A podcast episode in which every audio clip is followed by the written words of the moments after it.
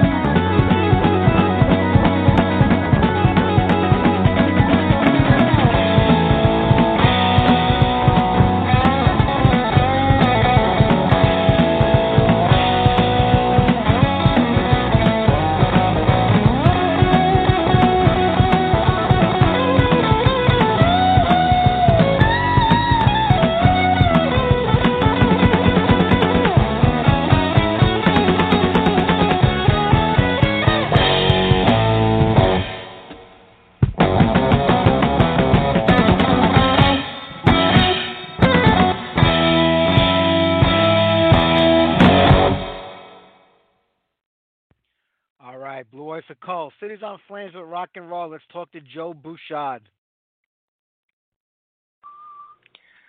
Joe, this is Mike. How are you? Hey, Mike. How you doing? I'm doing great, man. It's a pleasure to talk with you today. Oh, good to talk to you.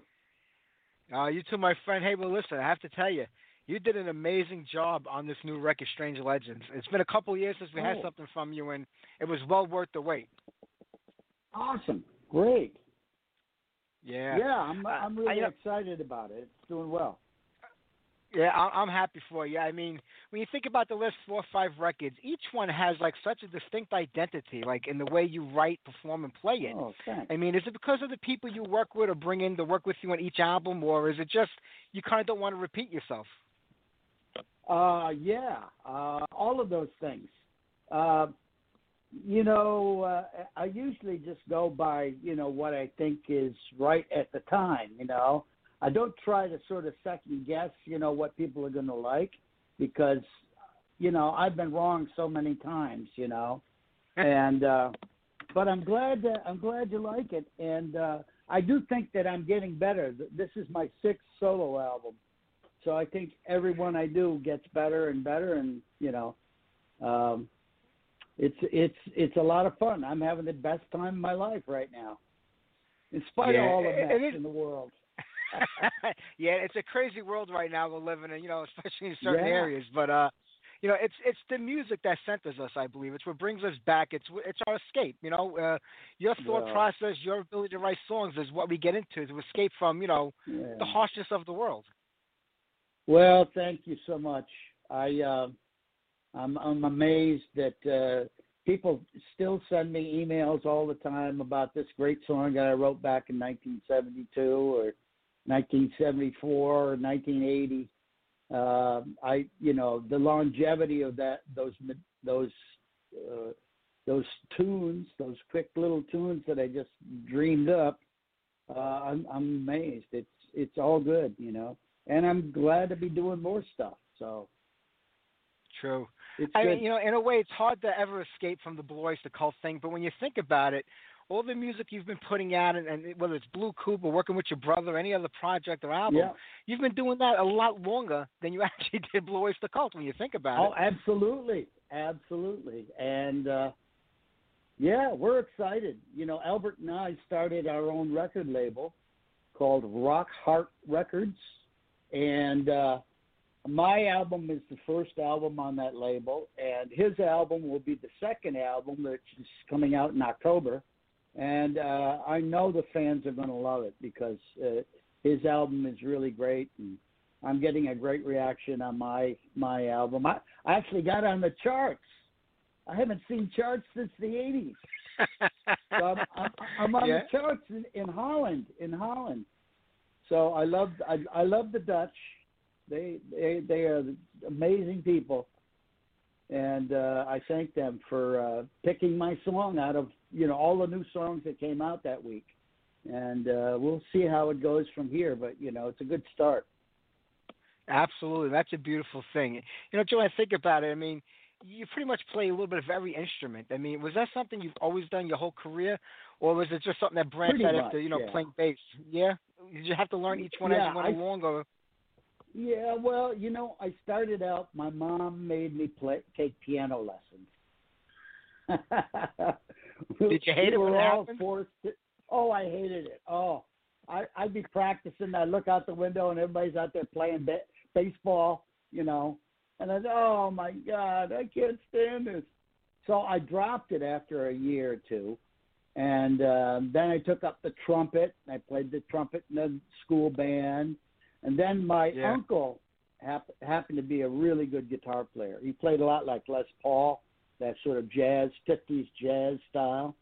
And Yeah. and he had some great guitars. He had some great guitars. So he, my cousin also plays. So with my cousin, we started a little band, and uh, we got to use my uncle's guitars for a couple of years. I don't know. He, you know, he was very nice to us to let us uh, borrow his Jazz Master, you know, and his uh, Gibson. I don't know what they would be, probably 330, a old old big box Gibsons he had. yeah, Um, yeah. Yeah, and that was our start. You know, so I've been playing with Albert, you know, for years, a good long time, a good, good long time.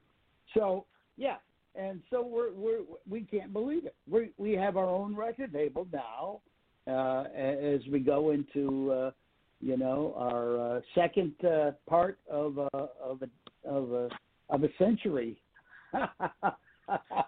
it's funny. It's good. It, it's incredible. Yeah, I know. Was there ever a time when you were up on stage and you're playing in front of tens of thousands of people, and you look out in that audience and say to yourself, "You know, my mom was right when she said I should play the piano." yeah, many times, many times.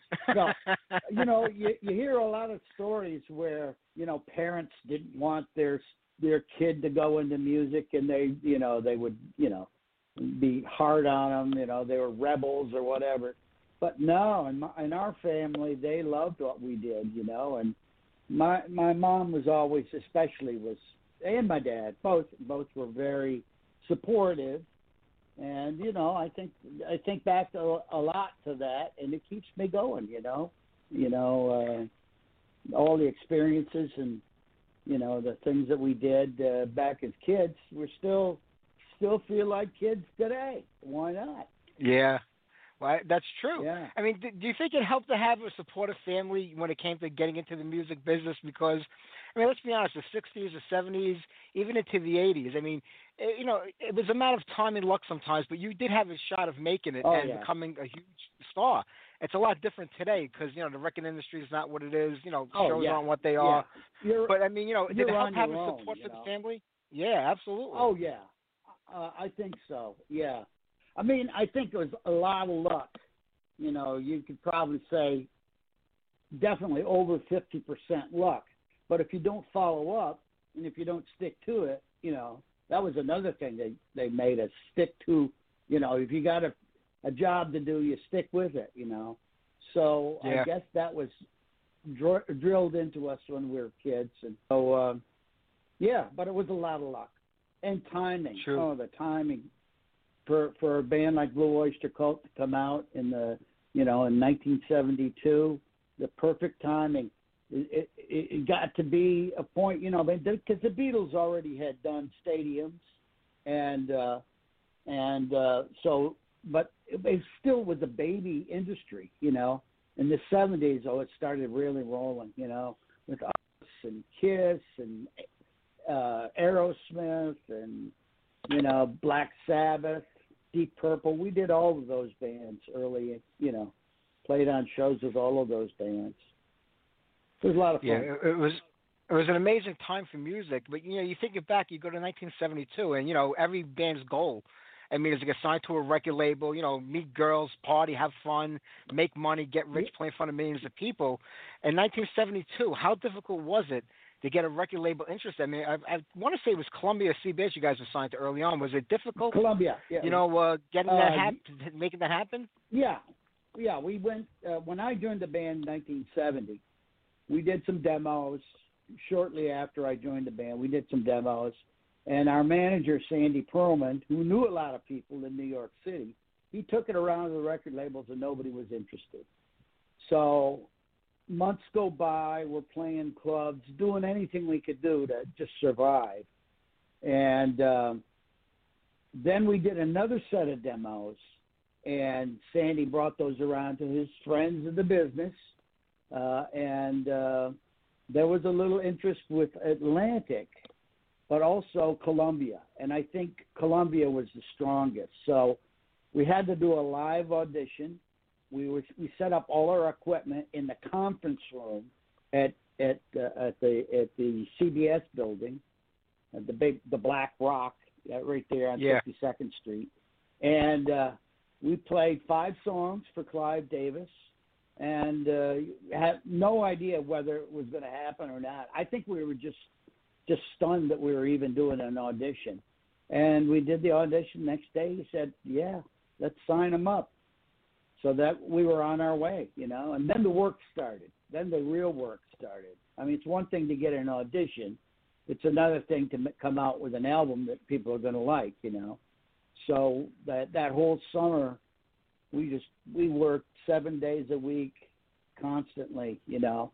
And then in the fall of uh, it was fall of '71, we started recording, and it was out in early '72. So, and it had a great song called "Cities on Flame" with rock and roll, which is Yep. to me is one of the like real um, connection songs between the rock and roll world and the metal world was Cities on Flame, and that was the first album, the first single from the first album, and uh, still love that song. Still love playing that song. You know, so Yeah. It's amazing how all these songs hold up over time. But you know, when you think about it, you know, you're a, you're a young band, a new band. You you're signed to a major label now. I mean, do you kind of go in there headstrong, saying, "Hey, you know, this is who we are. This is what we want to project. This is what we want to be," or do you kind of have to open yourselves up to, "Hey, you know, this label's paying us money and putting out a lot of money for this record. We kind of got to work with them to make it happen." And does that affect Yeah. like the band musically? Well, we we were lucky because Sandy, our manager, was really pretty adamant that he didn't want he didn't want any interference with the uh, with the record label. So we got total control over our artwork and our music. You know, I mean, they could have said no, Wow. we can't put this out. You know, but but they they pretty much left us alone. It wasn't until you know maybe years later that we started to be friendly, more friendly. But he isolated us from the uh, from the uh, record label. He wanted us to have that sort of mysterious, um, you know, image. You know, who are these guys? You know, and and kind of kind of like Pink Floyd. Nobody knew what Pink Floyd looked like back then True. you know they yeah. were just this w- weird group you know and so uh i think it was brilliant on sandy's part to uh to uh set us up that way and you know eventually we got well known um uh, yeah but it just worked out worked out really good True. I You know, mean- 15, 16 years later, you, you part the band, you take off, you leave, and you got your own thing going. Did you feel a sense of relief when that happened that you could be more creative musically at that point in Oh, time in your life? Yeah, yeah. I I I worked as a record producer for a, um, a short time, very short time. I was very unsuccessful. It was it was a real wake up call, you know, because everything I had done before that had been, you know, golden. It was like, you know, so you got to hit, you know, a, a point where you, you know, come back to reality. And that was my year of trying to produce albums and I and I had a good time. Met a lot of great people, you know, uh, but never got a deal for any of my artists. So, um, but so I got calls from the guys in the band. They want to be back in the band, and I said I can't. I can't do it because I'm having so much fun. You know, I I can't remember having so much fun. So it it it it would have been, you know, maybe I would have gone back. And, you know, things would have been completely different but I've had just a tremendously rich, uh, varied and rich life since I left the band in was it '86. So that's thirty some years ago, and um, Yeah. I, I don't regret it at all. You know, I I I I, uh, I um, I'm I'm happy they're putting out a lot of reissues of of the early songs, um, and occasionally we will do a you know a brief reunion, and that's a lot of fun uh, for the fans. But I'm glad I'm not doing it on a day to day basis because they do incredible amounts of shows, e- even to this day. You know, they just played like Saturday night at a drive-in up in New Hampshire, and I guess it went very well. So uh, who knows? But they were doing Yeah. you know all, many shows over over the years that you know they had six other bass players, and uh, they're all good. They're all excellent, great musicians, and they keep the torch going. So that's good. It's true. You know, there there was that movie that Tom Hanks made called "That Thing You Do" about the rise of the '60s band. Oh It yeah. was like based on the beat, and you know, he and and one of the guys is talking to one of the jazz players in the group, and he's like, you know, you were in this band. He goes, you know, being in a band is not realistic. He says, you know, you got to worry about yourself and take care of yourself and and do like the solo thing because bands come and go. And his band broke up like Yeah. right after that. Do you think it's possible, yeah. really? I mean, you've seen some bands that have maintained for 30, 40 years with the original lineup. Some bands can't go more than a few months without changing half the members. So, is doing things yeah, on your the best way because you don't have to butt heads with everybody no, else in the band? Know, I'm I'm at heart I'm really a band guy. I love bands. I love all all different kinds of bands. Uh, I play in a soul band twice a year. I play in nice. a soul band. Well, I don't play. Ba- I play keyboards. I play organ. You know, we do our Tower of Power and stuff like that. But that's that's yeah. it. Now I don't want to do it any more than that. You know, it's just just uh it's what I'm saying. I love the interplay between guys in the bands. You know, there's nothing like a uh, a live show where the band is really together and they're really hitting it off. You know, you know what I mean. Uh, yeah. I, I don't yeah. know how some of these bands keep going for 40 years. The Rolling Stones.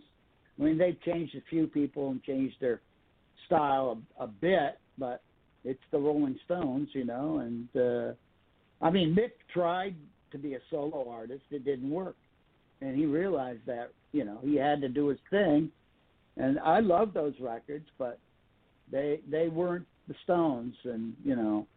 Uh, he's he's learned to deal with that, and he does a great job. I love True. I think I think because they all drive around in separate cars and limos and stay in separate hotel rooms, it keeps them a lot friendly with each other after all these years. Yeah, that's longer than a lot of marriages yeah. have lasted. You know, that band. I know. I went to see uh, what was it, ZZ Top. They all have separate dressing rooms. They they don't uh, they don't travel together, and uh, it was really funny. I went into uh, um, Billy Gibbons' dressing room, and there was a sleeping bag on the floor. Is that a sleeping bag? Yeah, I, I got to get my rest. a sleeping bag. They got a song called Sleeping Bag. Anyway, yeah, I know. They're a band yeah. like that. That it's really worked. It's worked for them, you know. And uh, they, it's they, they do a lot great of work. show. Yeah, People Yeah. think it's like in the movies where everybody's drinking, doing drugs, you know, partying. They don't see when you're sitting Yeah. in that bus going for hour after hour from one place to Oh, another, sound yeah. trying to squeeze a nap. They don't see all. They think being the rock star is glamorous, and maybe on the outside it looks that way. But there's a lot of behind the scenes work that I'm sure none of you guys Oh, want to do or be a part of.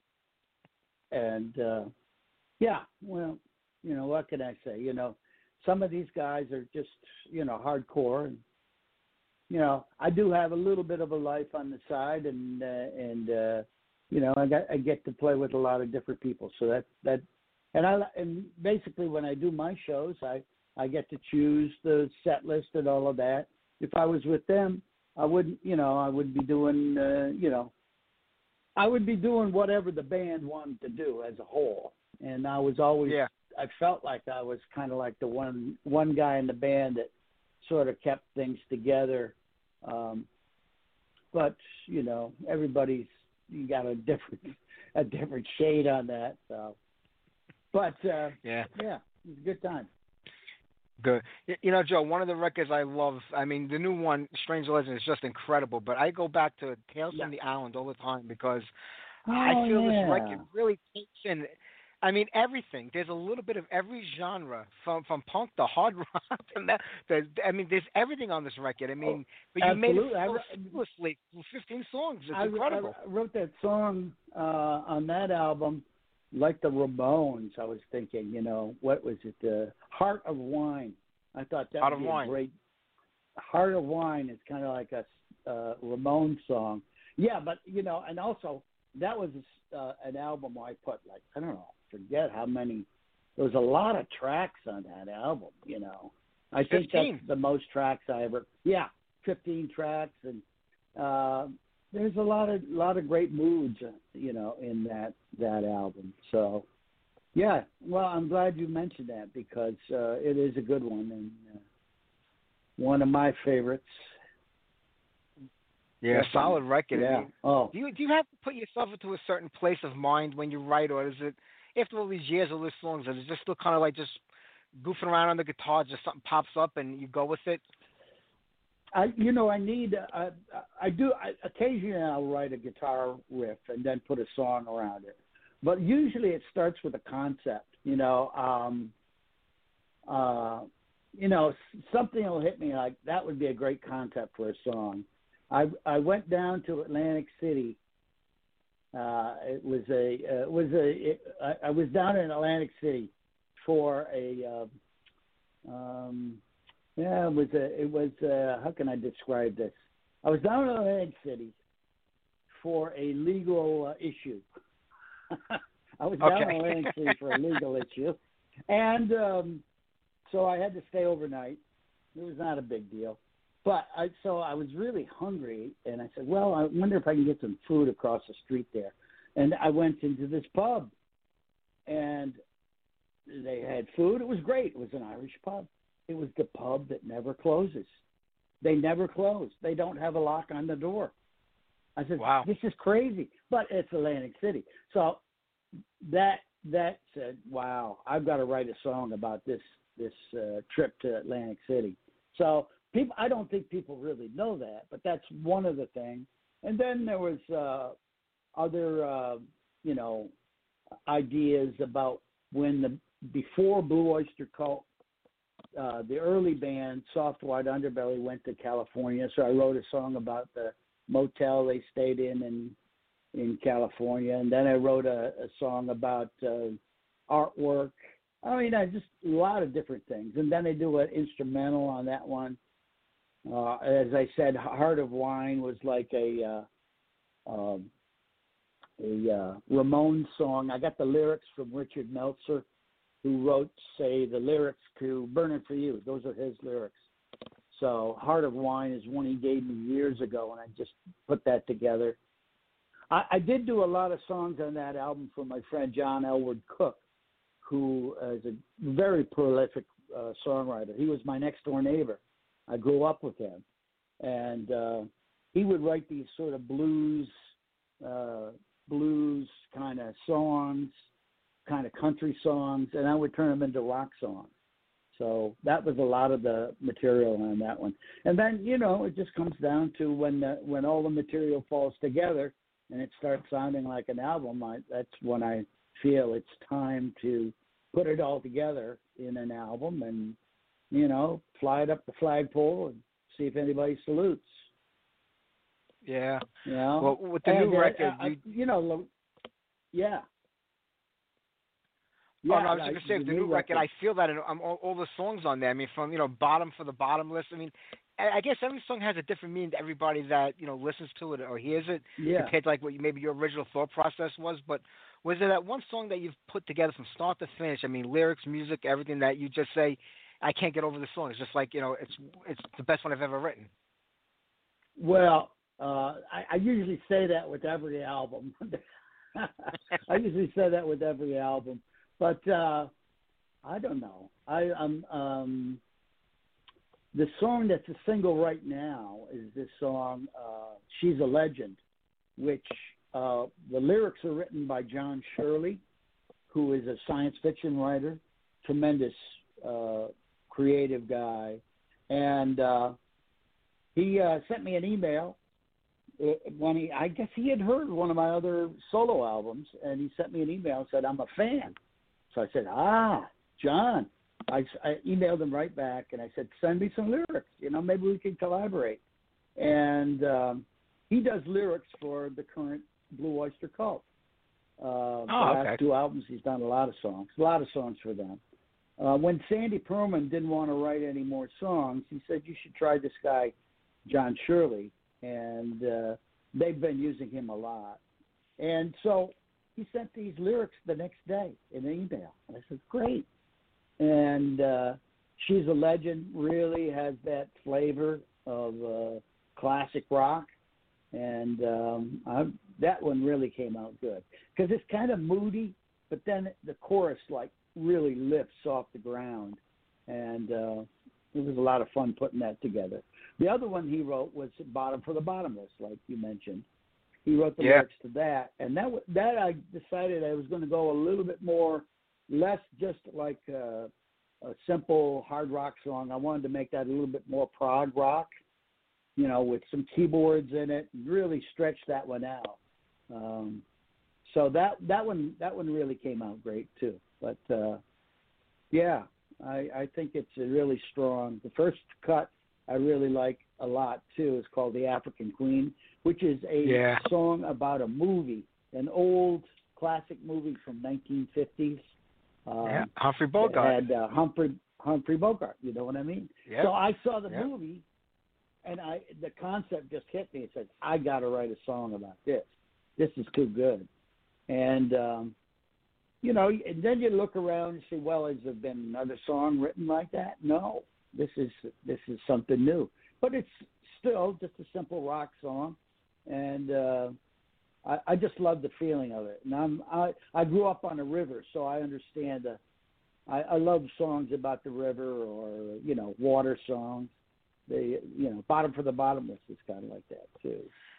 So I I, yeah. I love it that anything you anything that just grabs your attention, you know, can become fodder for a song. I mean, you could be looking out the window at a bunch of birds feeding in a pond, and you could write a song about it. That's incredible.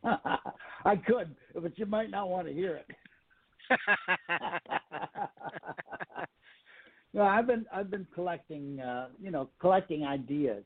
But I think when you start with a good, like a strong concept, um, you can uh, really sort of drive the music, and the music has to like fit just right. Um, yeah, I'm already starting to think about my seventh, my next solo album. You know, maybe take a little bit of a detour, but you never know until until you get close to the end. And and also, I cut 17 songs, and uh, so I have still I've got six that are really good that might be might end up on another record. But it was a lot of fun, uh, um, you know, you know, doing those songs. But I, I wanted to have something that really worked as a set, you know, as a really good sort of listening experience. You get to the end and you want to hear the whole thing again, you know. So that's that's how that came about. Yeah. Well, I have to tell you, Joe, it is an amazing record. I'm not going to keep you uh, much longer today. I enjoy talking to you so much. But the record comes out officially, oh, thanks. I guess, uh, the 31st of July. And you, people go to yes, your website or anywhere to buy the record right now? Yes, you go to my website. There's a link to takes you right to uh, how to get the uh, the pre-order, get it going. I've got some uh, autographed versions. They have a the mega bundle, so you can get T-shirts. That poster looks great. Uh, get my Yeah. new signature guitar pick. It's all cool. It's all cool stuff. That's a great thing, and I- and I hope things uh, pick up and get better around here, Joe, because I really would like to get out and see you play Yeah. live. I Hopefully would that will love to happen play some live sometime this year. Yeah, I so that's much the only way to miss that, appreciate um, music. Yeah, yeah. And when everybody's singing along with the song, that's the best. The best feeling. When everybody's just like singing along. You, you could do a drive-in concert, but when you're singing in the car, it's not like singing in the singing in the in the uh, in the theater with with five thousand other people. You know. Very oh, true. Well. It'll come back. I hope we It'll get come back, to that soon. It will. Yeah. It'll take a little time, but we'll get Yeah. there again. Stay Joe, it was a Yeah, pleasure talking with you today, my friend. Stay safe out there and keep giving us this music, please. Thank you so much. Have a great day. You too. Take care, Joe. Bye bye.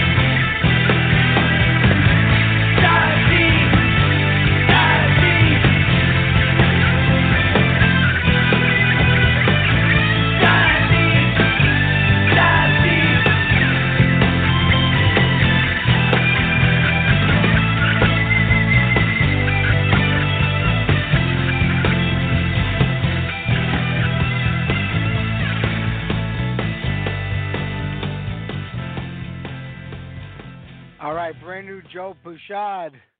Bottom for the bottomless. All right. Joe was a great guy to talk to, and that was a pleasure to do that interview. We got Paul Lieman from the Wise Man's Fear coming up in about 15 minutes or so. That interview was pre-recorded, so we'll uh, we'll air that after a couple of more tunes. We're down to our last six shows before we wrap things up here. I can't believe how fast this year is going, but we're down to the last half a dozen episodes. And I'm lining up our guests right now for August, and maybe September we'll just stick to music as we come to an end here. Last week, nobody could hear the show because they were having issues and uh, the live stream wasn't working. Uh, so I only kept it to an hour. I kind of played the interview that we had with uh, Muir and a few songs around it. Uh, but I was saying last week, you know, Blog Talk Radio won't let me keep all 12 years of the show here. They only allow me to keep up to 30 hours because I'm not uh, a, a paying host anymore. So I had to transfer all 12 years of the show to a new site and uh, they're all over at TalkShoe.com. So go to Heavy Metal Mayhem, TalkShoe.com. I put the links up on all the sites.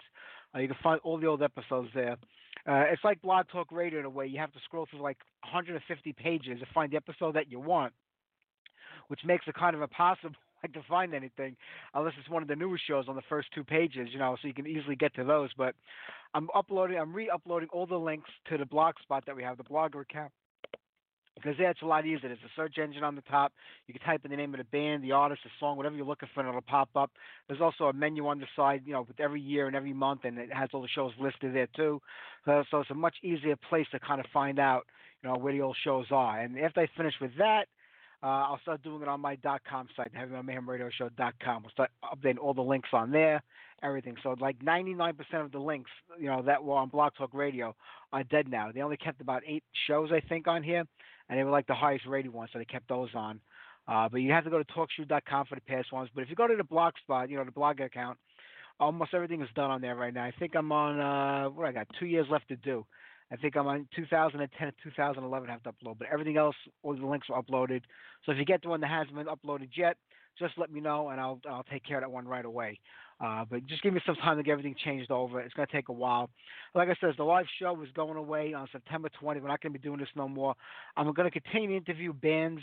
You know, when they come to town, they have press days or you know a new record comes out. I'm still going to do an interview with bands, and I'll probably just upload it to the Talk Shoe site instead of having all the shows mixed up on other sites. So I hope you check out those shows as I do them. But at least with that, you know, when they come to town and they have an interview and I want to do it, I'll do it. If I don't want to do it, I don't have to. And, you know, we'll get them up here and there just to keep things active. But the live show will come to an end in uh, six more episodes, so about seven weeks because there's no show next week. I'm on vacation. All right, let's get back to the music right now. How about we do a little Excalibur? This is the one out of the United Kingdom, Devil in Disguise.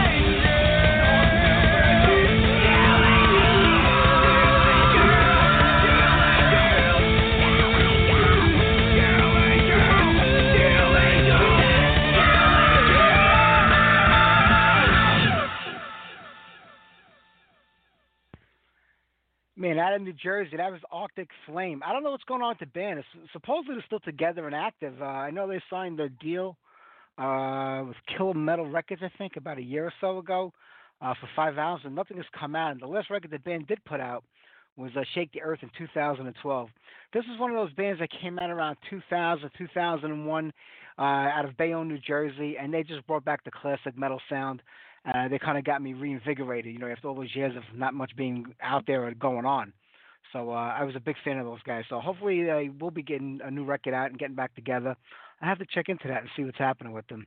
Maybe even try to get them on the show you know, like I was saying before, I started uploading all the the past shows to the to the new account so people can listen to the you know the old episodes. And I have like a little list I make saying I have to try to get this artist on the show. I have to interview this band, you know, and I make a little note to remind myself to find them. And then when I was uploading all these old episodes, I was like, oh, I interviewed that band in 2011. I interviewed this one in 2000.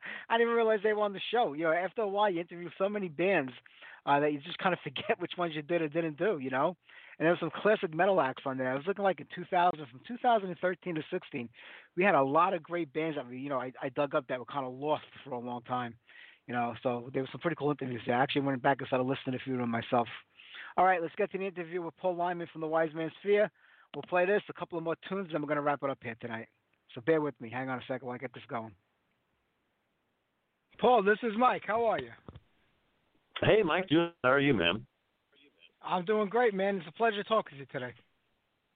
Likewise. Thanks for having me on. Uh, it's my pleasure. My pleasure. I have to tell you, what a great job you did in this record.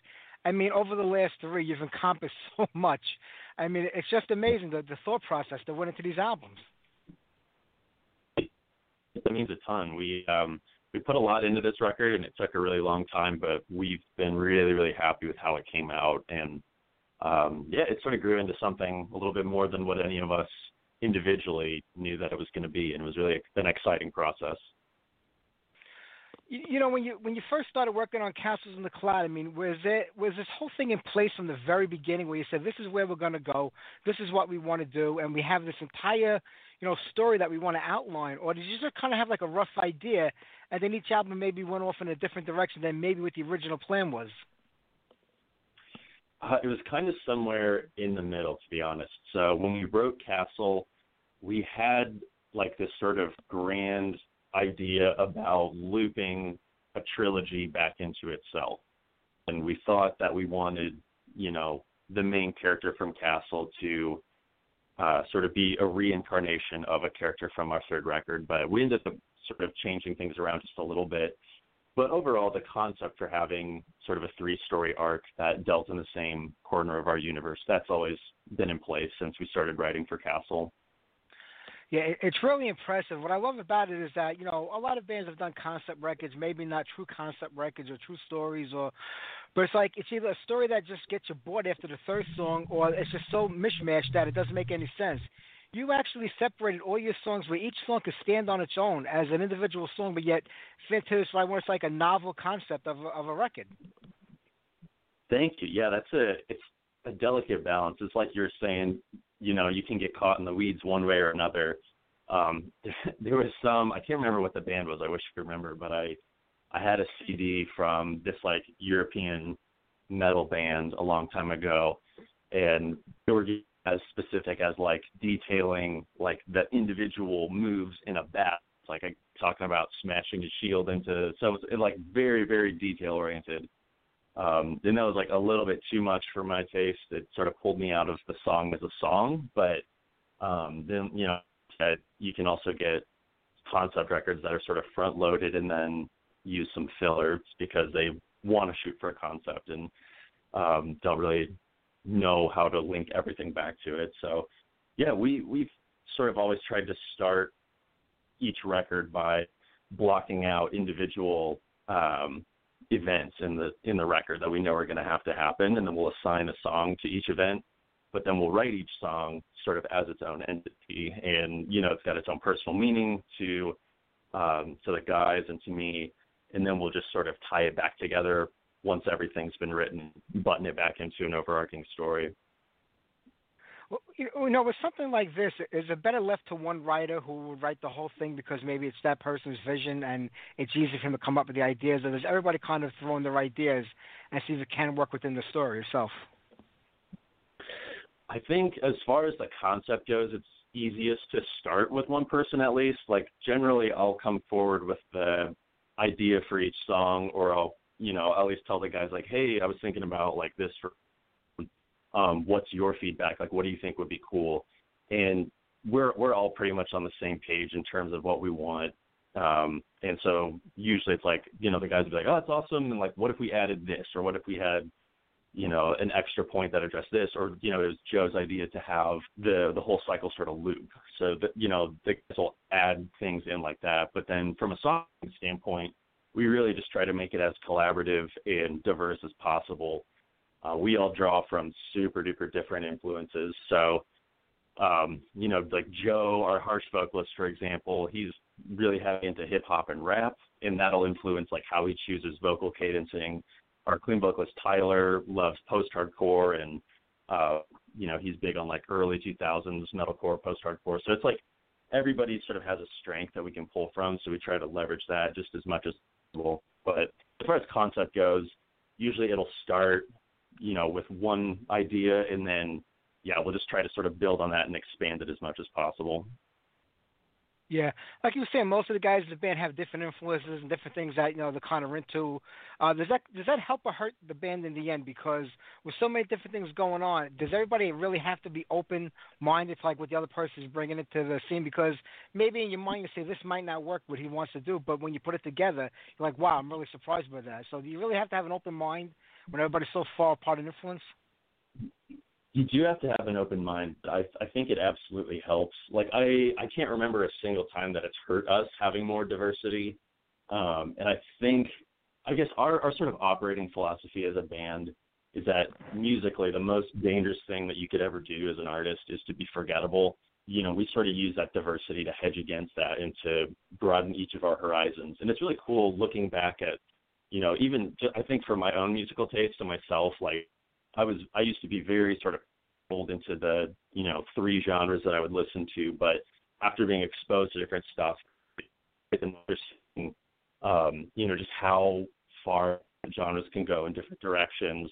It's really helped me broaden my perspective, and you know, uh, sort of like I was alluding to earlier, the record it ended up coming out so much more. It was like larger than the sum of its parts, and I think that was absolutely due to the diverse influence. And yeah it's something that like whenever we can possibly work in you know extra influence and extra diversity we always push for that. You know you talk about like how big this record was sound wise and how it came out. Uh, when you're putting it together and you're in the writing process, even in the studio when you're recording it and you're putting the tracks down, I mean, do you feel it then like this is something special, or does it take to you like like really hear the whole thing come together before you say, "Wow, look what we created"? Do you picture that and feel it like as you're moving along through the process? Um, maybe it's so we we kind of view the writing and recording as discovery. Like it's partially because of the diverse influence of all the members. Um, the the general cadence of a songwriting will go on the one hand, you know, I'll write like a lyrical track, and then while I'm doing that, but independently of that, you know, Cody or Nathan will start writing a guitar structure and then we'll sort of mix and match. And already, once you start mixing and matching two things that were written in different rooms, you start to get a new feel to it. That's like something that no one person could have predicted. And then, you know, when we take it to the studio um, and we start to think about its position in the record and, you know, what the energy trajectory of the album is going to be like, we start to add in more components. And then, you know, we'll track vocals, and then finally we'll um, we'll throw in the fantasy components. That's sort of like when we make a last pass over a song after the skeleton's been recorded, uh, we'll go through just thinking specifically, okay, like what can we do to really usher this into the fantasy end of fantasy core? And so that's, you know, kind of, to me, that's one of my favorite parts of the writing process and the studio process is, you know, we walked into the studio with a list of like 10 Celtic instruments that we wanted to use on this record, for example and we didn't know where they were going to happen. We didn't know what it was going to sound like. We just sort of, you know, went in with the knowledge that hey, this is the tone that we're shooting for. you know, let's see how we can work these in. And when it clicks, you know, when you get that weird pan flute over a breakdown, it just like is a it's a cool moment to experience with the guys, and it sort of you know brings the songs to life in a new way that you hadn't seen before. Yeah, that is an incredible feeling. And like you said, it's such a great record. But like right now, you know, the world is upside down right now, and you you put out this amazing album, and I know you want to get out on the road and play behind it and get people to hear it. I mean, what do you do now in the downtime when you can't? I mean, at least here in the New York City area, I mean, there's nothing going on musically as far as live shows go. I think it's like that pretty much for the rest of the U.S. right now. I mean, what does a band do? Like you know, when you can't go out and play live? Great question. Um, it, it's been for us honestly less disruptive than it has for a lot of bands. I think we've been a band that uh, we've tried to focus most of our effort on uh, promoting our brand as efficiently as possible and effectively as possible. And to us, that looks like a lot of online promotion and internet advertising. So that's what we've been hitting really hard in this downtime. Um, and then we'll do weekly calls where we'll all hop on a Zoom call and talk over goals and um, you know short-term and long-term strategic moves. And already we're starting the writing process for our fourth record, and we're actually we're gonna go to the studio in two weeks here to start recording some of the first songs for that one. So definitely not staying idle. Um, but yeah, we we've always been a band focused on sustainability and uh, long-term trajectory. So the way that we view it is, you know, if we can you know cover our cost of living through passive income from Spotify, for example, that's going to be a hell of a lot more enjoyable and more sustainable for us as artists than if we, you know, sort of get to touring, so to speak, where you get these bands that make all of their living touring and selling merch, and then as soon as that's gone, uh, it kind of destroys their band. So we've we've always tried to grow lean and work smarter rather than harder.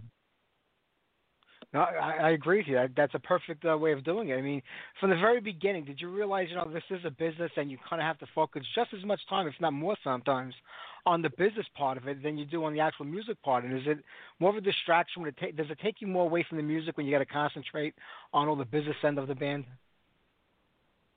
No, and I, I don't think those have to be at odds either. I think there's like a, a weird misconception that either your music is art or it's business and you can't have both. But I I find the opposite. Like I I love business just you know academically. I you know I am self-employed. I went to business school.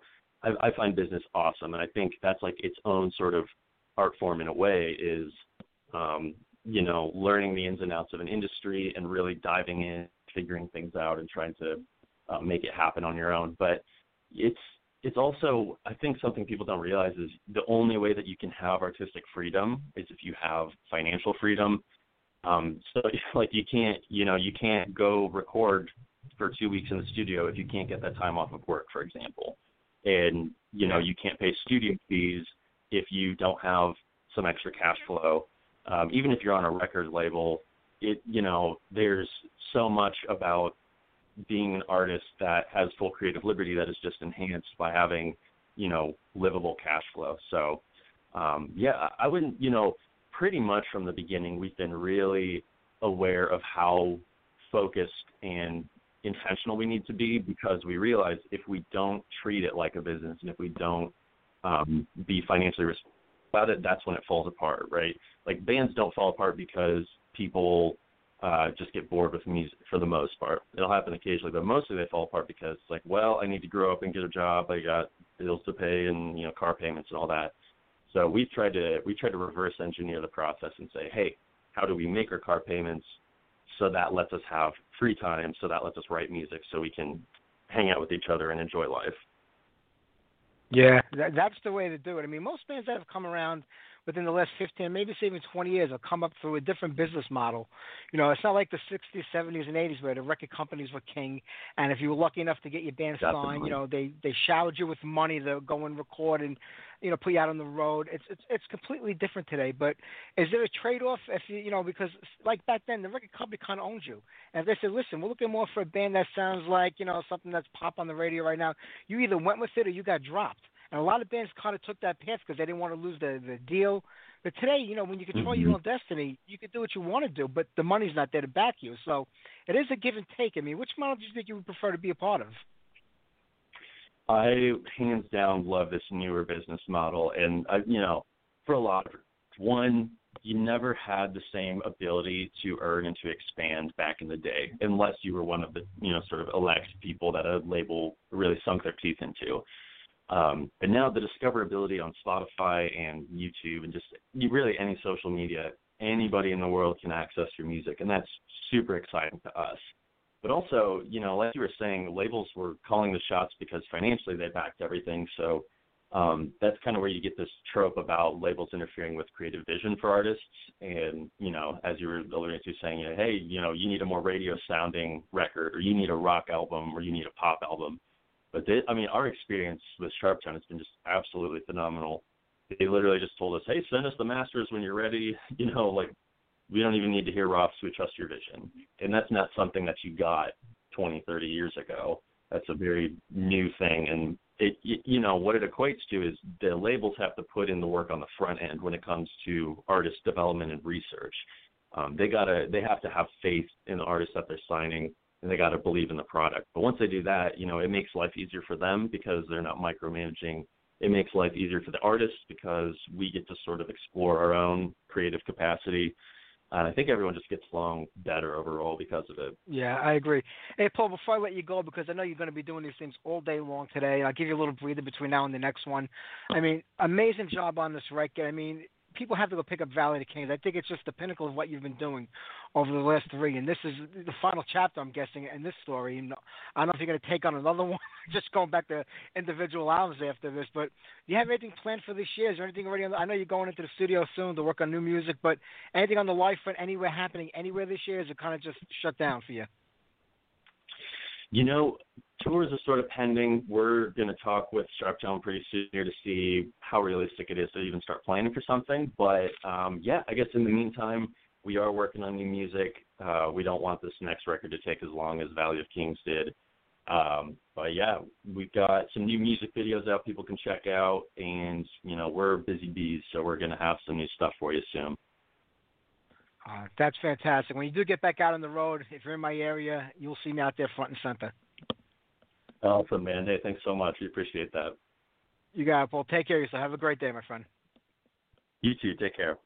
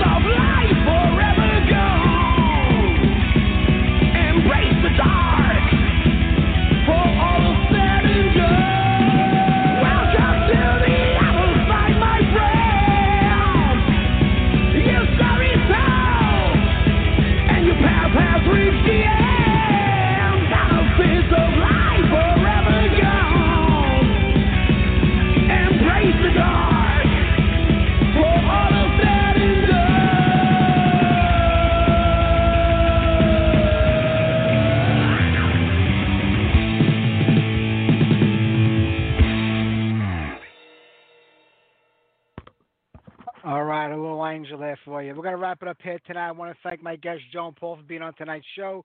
I will see you guys next. Oh, no, actually, we're off next Sunday night. I forgot about that. We're back on the 9th. Uh, we have uh, Jimmy Ambrose from Sinful on the show. Heaven and Hell is getting ready to release that great record from back in the day. So we'll be talking to him live next week. How about we wrap it up with a little uh, Steeler, night after night? Take care, everybody. Have a great week. I'll see you next Sunday.